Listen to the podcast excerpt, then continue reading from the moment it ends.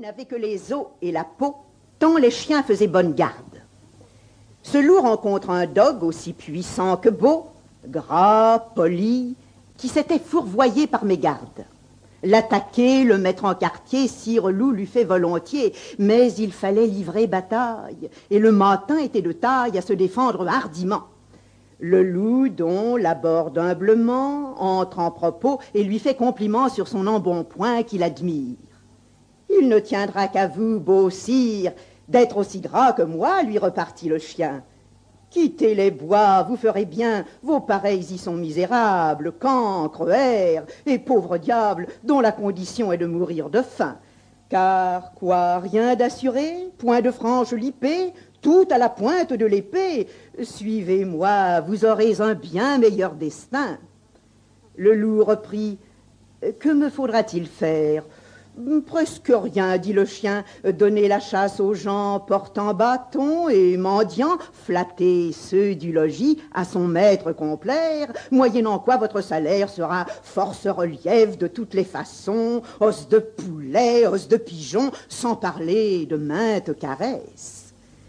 Le loup déjà se forge une félicité qui le fait pleurer de tendresse. Chemin faisant, il vit le cou du chien pelé. Qu'est-ce là lui dit-il? Hum, rien. Quoi, rien? Peu de choses, mais encore. Le collier dont je suis attaché de ce que vous voyez est peut-être la cause. Attaché, dit le loup. Vous ne courez donc pas où vous voulez Pas toujours, mais qu'importe. Il importe si bien que de tous vos repas je ne veux en aucune sorte et ne voudrais pas même, à ce prix, un trésor. Cela dit, Maître Loup s'enfuit et court encore. La génisse, la chèvre et leur sœur la brebis, avec un fier lion, seigneur du voisinage, firent société, dit-on, au temps jadis, et mirent en commun le gain et le dommage. Dans les lats de la chèvre, un cerf se trouva pris. Vers ses associés, aussitôt elle envoie. Eux venus, le lion par ses ongles compta et dit Nous sommes quatre à partager la proie. Puis, en autant de parts, le cerf, il dépeça, prit pour lui la première en qualité de cire. Elle doit être à moi, dit-il. Et la raison, c'est que je m'appelle lion. À cela, l'on n'a rien à dire.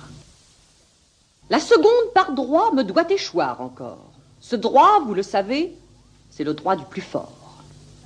Comme le plus vaillant, je prétends la troisième. Si quelqu'une de vous touche à la quatrième, je l'étranglerai tout d'abord.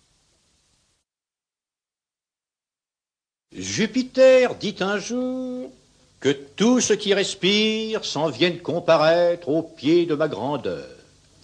Si dans son composé quelqu'un trouve à redire, il peut le déclarer sans peur. Je mettrai remède à la chose.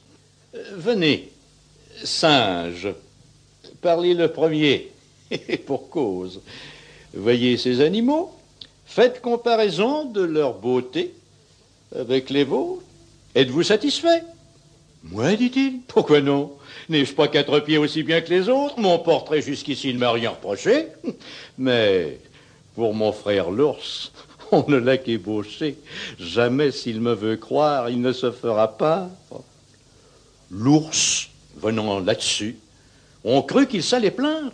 Tant s'en faut de sa forme, il se doit très fort, glosa sur l'éléphant, dit qu'on pourrait encore ajouter à sa queue, ôter à ses oreilles, que c'était une masse informe et sans beauté. L'éléphant étant écouté, tout sage qu'il était, dit des choses pareilles. Il jugea que son appétit, Dame Baleine était trop grosse, Dame Fourmi trouva le ciron trop petit, se croyant pour elle un colosse. Jupin les renvoya s'étant censurés tous, du reste content d'eux.